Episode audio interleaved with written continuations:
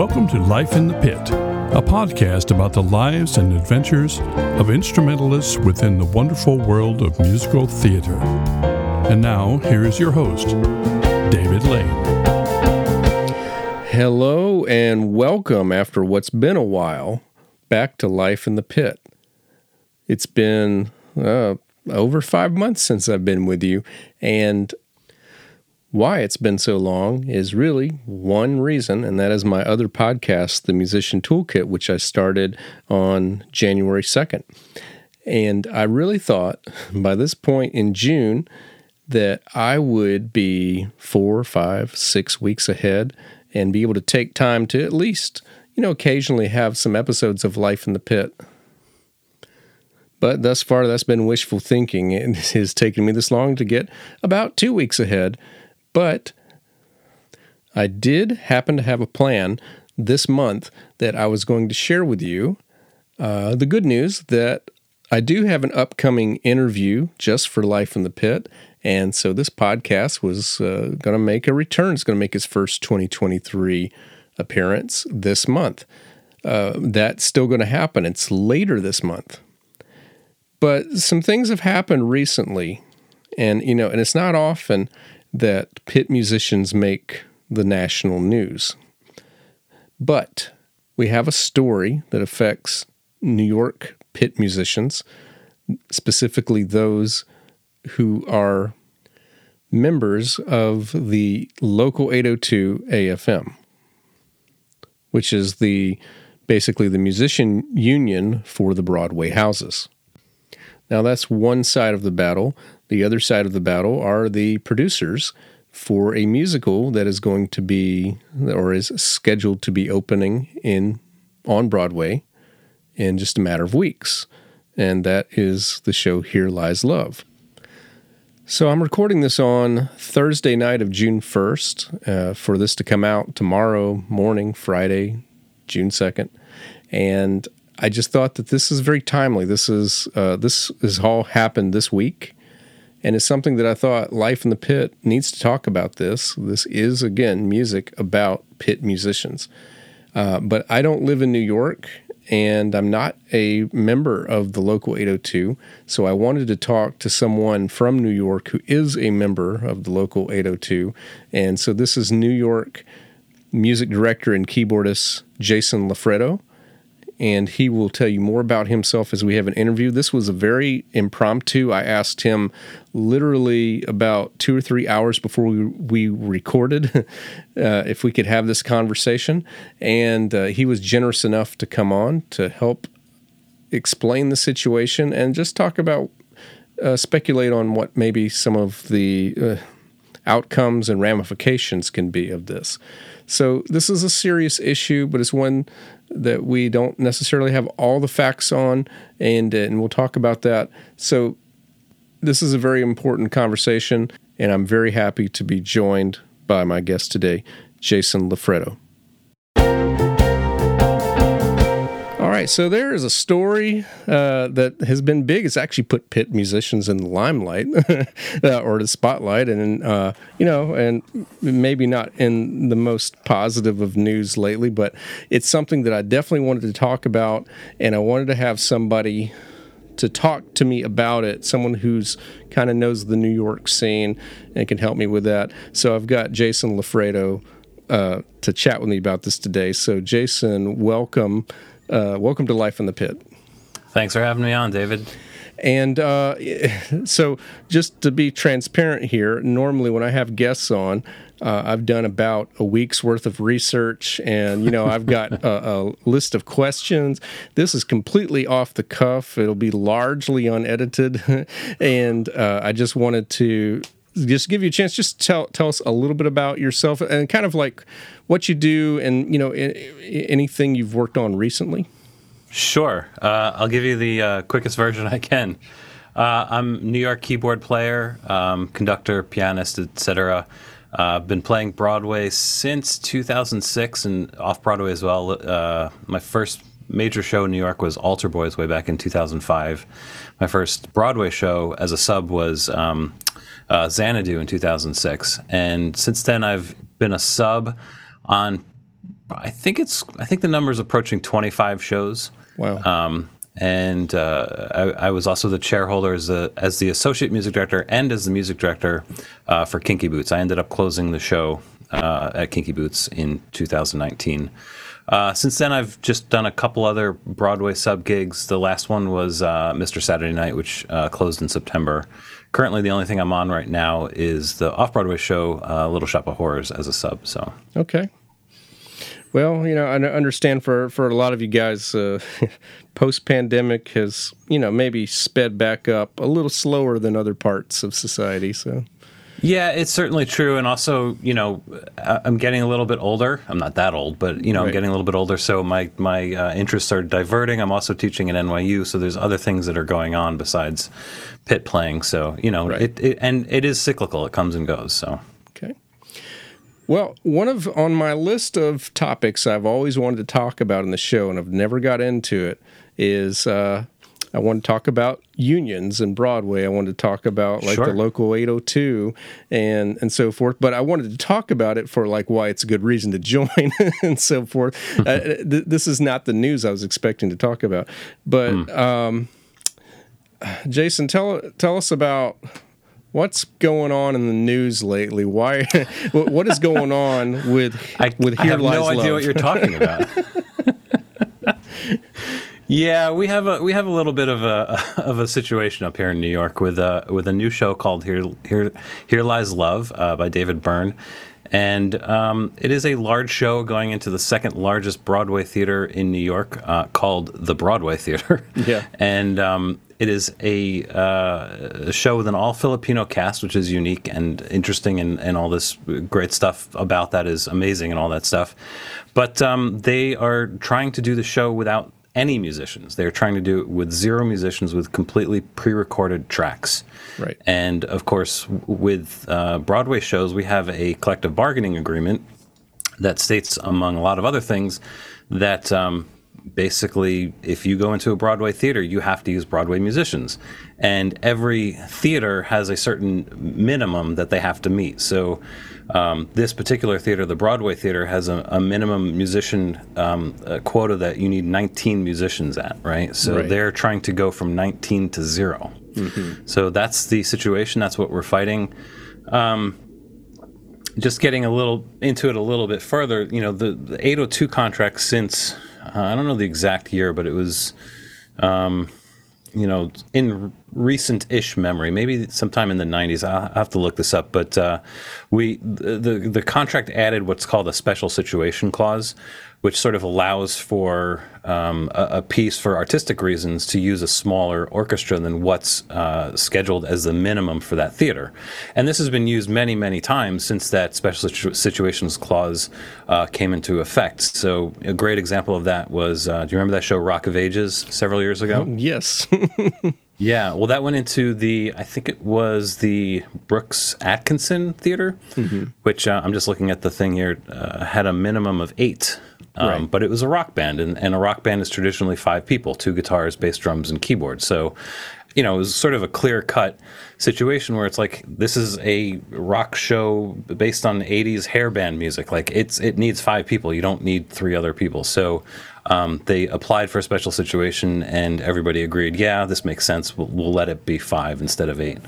Um, but that's certainly not the issue here. They're they're trying to, you know, get away with a, a piece that's you know in, going into a theater that's supposed to be 19, and they're trying to say, well, my vision here is zero, which is kind of unique, first of all, and um, you know, uh, without trying to get too uh, uh, whatever about it, it's it's definitely questionable at best. right. Uh, now, I, I, should have put this disclaimer at the front. I'll go ahead and say it now. So, um, you know, what we're talking about is based on you know the facts that we have, and anytime that we're talking about contracts, mm-hmm. you know, and and I. I, I know I'm not a lawyer. I assume you're not either. no. okay.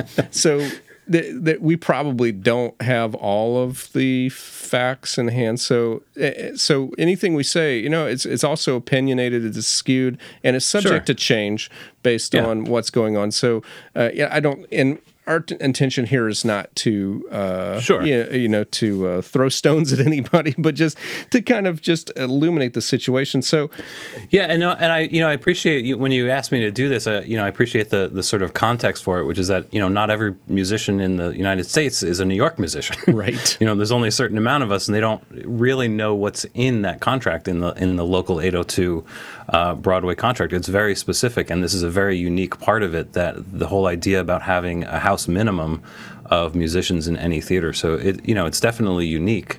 Um, it is a collective bargaining agreement or a CBA, and essentially what that means is that all of the Broadway theaters, um, you know, negotiated uh, by the Broadway League, um, they're all lumped together and they all agree to this contract by default, basically. So every theater in New York that's defined as a Broadway theater is bound to this contract, and it's the same with the other unions. It's the same with Actors Equity. It's the same with uh, the Stagehand Union Local One it's just the way that works. There's a Broadway theater. You go into that theater. Just the the the the contract that you agree to just by signing up to go into that theater is, is all of these CBAs, and the the house minimums for local 802 is one of those CBAs or one of those uh, agreements that you're agreeing to.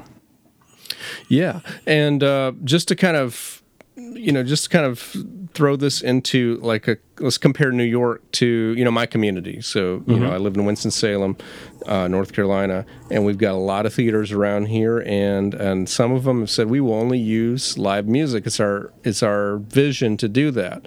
Um, and then I've got I know some theaters that um, you know, we want to do a lot of shows per year, and we're a community theater, and it's just too expensive to have a live band for every show. So a lot they offset it with tracks, and I know mm-hmm. a couple of theaters they use tracks because they only seat like 50 people and they have a mm-hmm. little tiny stage and there's just no room for the musicians. So there's a lot of mm-hmm. reasons. Um, so you know there are situations and i don't i don't think you know i for one would definitely say not condemning the use of tracks, but what we're talking about here is a special situation. So it's it's really what we're questioning is it sounds like based on the news that there may be a breach of contract going on. It's a possibility. I, I think that's that's that may end up being the the likely outcome uh, with this, and, and you know, I, I always have to say this: like when you know, a contract is a contract. It's not it's not like a law, and there's not like you know, there's not like an army that's going to enforce the law. you know what I mean? It, it's a at the end of the day, it's a contract dispute, and people uh, it, it happens all the time. Just people ignore the terms of a contract. Right. You know, and, and ultimately that's might that might end up being what's going to happen is that they're just going to open the show with zero musicians and it's going to be a protracted sort of legal battle over the contract and right. you know, we'll see. Now I've heard some. I've well, I've seen a lot online. So it, you know, it's kind of funny if you're not in these music director groups or have you know mm-hmm. certain friends, you might not even see anything. But if you if you are, it's everywhere. You know, among certain Yeah. circles right now, and you know, one of the things that I saw that made sense. I don't think it doesn't sound like it'll happen, but you know, a real easy solution would be pick another venue and one that supports no live musicians, and then everybody. You know, I mean, I, I personally don't want to see a show of this magnitude done to in a karaoke style, but Right. at the same time, legally, we, there's not really an issue at that at that point. But uh, so that's one thing that they could do, but I don't. Uh, there may be some stubbornness. I don't know if that's going to happen. Well, yeah, and you know, I, I've been thinking about it this way too. It's like you know, sometimes you think about like a like a community with an HOA, you know, like a homeowners association. Like in some ways, Broadway is an HOA. You know, it's like you move into that type of community because you get access to the pool and you know, uh, common ground maintenance and, and that sort of thing. But there's also an HOA fee. There's also rules that you have to follow. You can't paint your house pink, for example. You know what I mean? Like stuff like that. And with Broadway, it's the same thing. You get when you move into a Broadway house, and there's literally a limited amount of them. There's like 40 of them. You know, when you move into a Broadway house, you get all of the benefits of being a Broadway show, which include, you know, just the fact that you can say that you're a Broadway show, period, is a big one. But there's also other stuff like you know um, uh, common advertising, uh, common advertising that the the league will do just uh, you know collectively for Broadway. Um, there's like outreach programs like you know Broadway in the boroughs. Um, a lot of stuff like that, you know, and, and you get access to that, and it's pretty much you know free for you as a Broadway show. But as we say, you got to pay the HOA fees. Right. You know, and adhering to those contracts is part of that. Now, I, I totally agree with what you're saying, and I actually absolutely agree. Like, if this is really what they want to do, there are other theaters in New York that are not Broadway theaters, and they don't have this collective bargaining agreement attached to them. They could have moved into any of those theaters and done this, you know? But you know, it sounds like they want to call themselves a Broadway show, and they want to charge Broadway prices. And They, they want their cake and they want to eat it too, you know what I mean? Um, so, would you? I, again, we're speculating here. Would, mm-hmm. What do you think? So you probably said it already, but what do you think are the next steps? What do you think is going to happen? Do you think it's just going to be a breach of contract? They open the show anyway, or or or what? You know, what do you foresee as possible outcomes here? It's hard to say. Like I, I know that there's, uh, you know, some of the rumblings about like you know the special situation. There's a whole procedure for it, and part of it's like you're supposed to, you know, uh, present the special situation request to the union like right after you find out that you're going in, and apparently that didn't happen. And somebody was dragging their feet, and like you know, it was announced in February, but it wasn't until April when they started meeting, and then it just it, obviously nothing ever got resolved, and things have just been happening, and it's hard to say why that is. Uh, you know, you can speculate maybe they've been, you know, just kind of delaying and delaying or whatever. But you know, at this point, we're it's two weeks out. You know, Right. and uh, they yeah they could they could agree to something tomorrow. They could actually agree to a special situations that's that would give them a minimum less than 19. They could say, well, let's make it 14 or something. You know, and and they could agree to that and put that in place. But at this point, you know, getting an orchestrator in there to do the things, or a transcriber even just to transcribe what he had off the album or the tracks, you know, Right. Um, copyists, hiring the contractor, uh, renting the gear, you know, the keyboard programmers, you know, drum programmers, all this stuff, and and of course the musicians. Um, just getting that all in place within two weeks is a little bit, you know, it's that's a little bit of wishful thinking. So my thinking is that this is probably going to drag on for weeks and weeks after the show opens. It may end up that you know if the union wins the situation and they win the arbitration because this will probably go to arbitration and everything. Um, the production's going to have to do something. They're going to have to you know hire musicians and either uh, just pay them to show up or just you know figure it out and figure out a way to utilize them. You know. right. But it's it's really hard to say. It's hard to say. Now, I just feel like I just should point out a few things. I was just checking some notes. Throwing some gasoline on the fire has been the show's own response to this, and uh, you know they've the, the the phrase that's been kind of culled from their report is you know t- talking the AFM as being you know artistic gatekeepers has kind of come out, and the other thing that's also come out, and maybe we could just uh, this would be one of the last things that we kind of go over, but comparisons to shows like K-pop and American Psycho, which had fully integrated, you know, electronic scores, and just uh, you know, in your opinion, how is that a different situation, you know, for those scores? Well, you know that's part of the the modern musical these days. I mean, you can't Yeah. throw a stone on Broadway without finding a show that's using Ableton to su- support or, or supplement uh, live musicians with tracks. Right. I mean, I was on Kinky Boots, and Kinky Boots did that, and it's part of the it's part of the genre of pop music of, of what's happening now. Is you have these sort of looped based tracks and loo- looped based kind of music. You can't do that with live musicians, and that's understandable.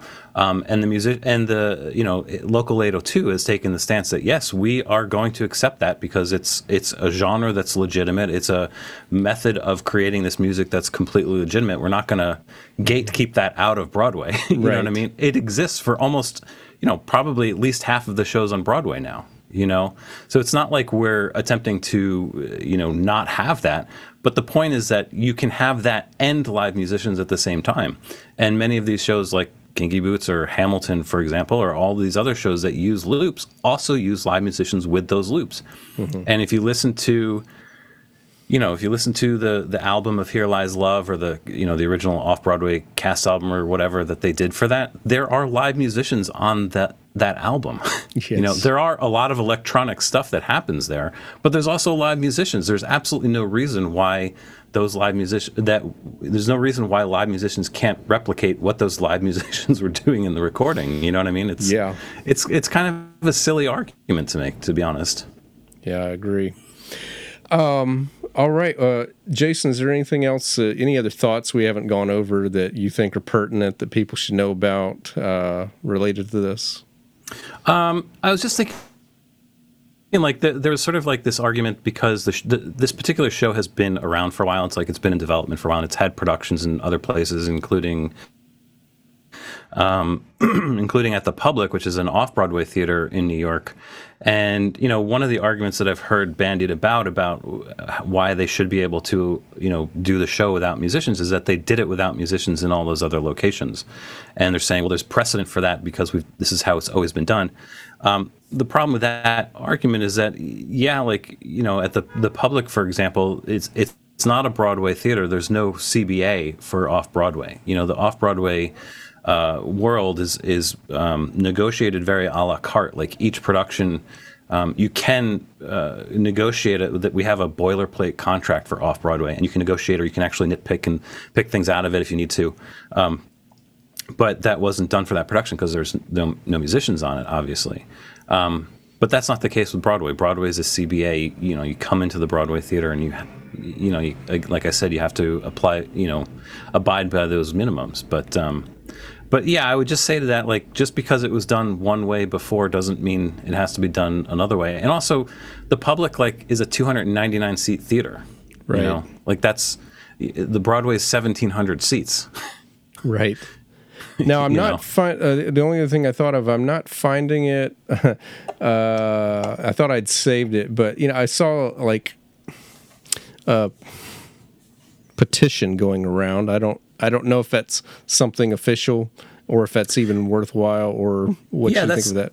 that's the local 802 petition. Um, you know, it's just asking people to just sign a petition in support of, you know, 802, uh, you know, and their efforts to, uh, you know, basically have uh, here's here lies love use live musicians basically you know All right. Well, I'm going to find that link uh, before. I think I found it.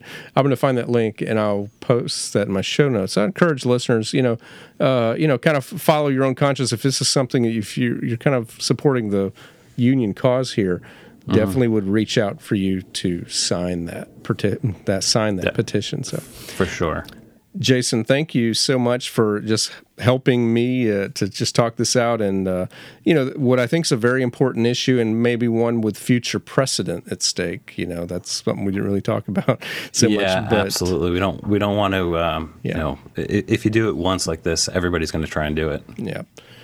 Well, thank you so much for helping clarify this for us. sure no problem thanks for having me And that's going to wrap up this episode. And and indeed, I did find the link that we mentioned for the petition uh, that you can can sign in support of the local 802 AFM uh, to have live musicians on this production, or at least for this production not to happen without live musicians. Again, I'm sorry for the delay, but I am pleased to report that I will be back with a with a full episode, maybe one that that doesn't deal with so heavy of a subject coming up in a few weeks from now. So toward the end of this month. So uh, we are still at Life in the Pit, although haven't done anything lately. uh, it's been a while since we've done anything on social media, but we're still on Instagram and Facebook at Life in the Pit Pod, and you can still find out all about this podcast at lifeinthepitpod.com. Now, we'll say if you haven't checked it out already, I do highly recommend my other podcasts that I'm having really a true blast making every week called the Musician Toolkit. And uh, we have had such a variety of episodes from uh, getting started playing the clarinet to score study to composing for uh, commercial publication to talking to film composers who are working on active series, and most recently talking about the heavy metal genre. So it's uh, it's so much fun. It's all about the craft of musicianship, and I think you might enjoy the variety.